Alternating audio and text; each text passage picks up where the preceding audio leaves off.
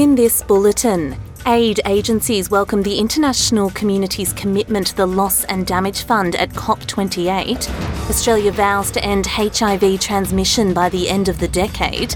And in golf, Ashleigh Buhai seizes the clubhouse lead during the second round of the Australian Open.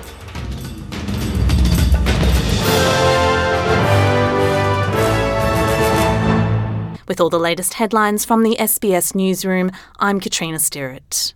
Aid agency Caritas Australia has welcomed an agreement at COP28 to establish a fund to support vulnerable countries hit hard by climate disasters.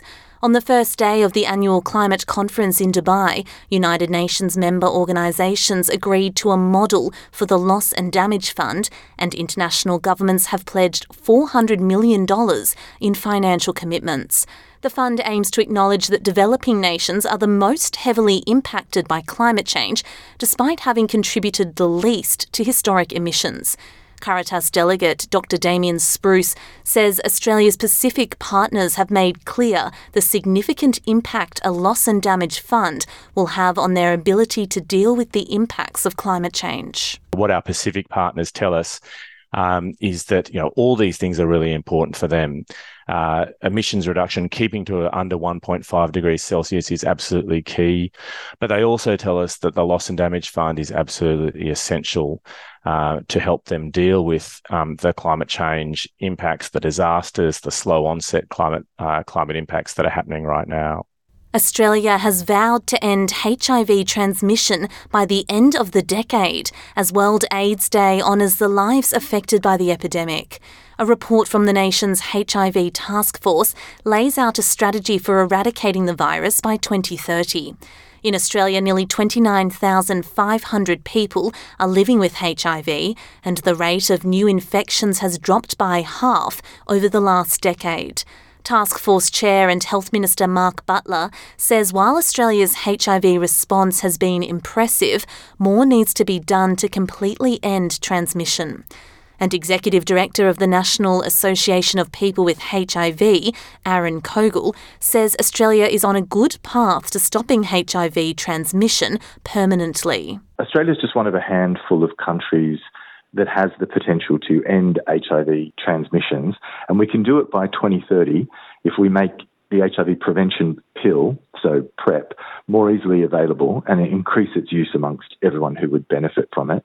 Uh, if we expand HIV testing amongst hard to reach populations, reduce financial barriers to accessing appropriate HIV treatment, we need to work with the states and territories to reform laws that criminalise people with HIV. A busload of Palestinian prisoners released by Israel has arrived in the West Bank in the city of Ramallah. It comes hours after Hamas militants also released eight Israeli hostages from captivity in Gaza.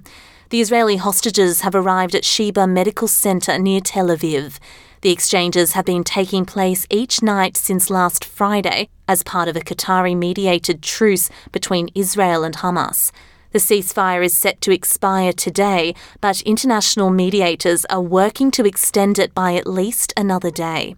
Israel has vowed to resume its offensive against Hamas in Gaza once the truce ends. And to sport, defending champion Ashleigh Buhai has seized the clubhouse lead during the second round of the Australian Open in Sydney.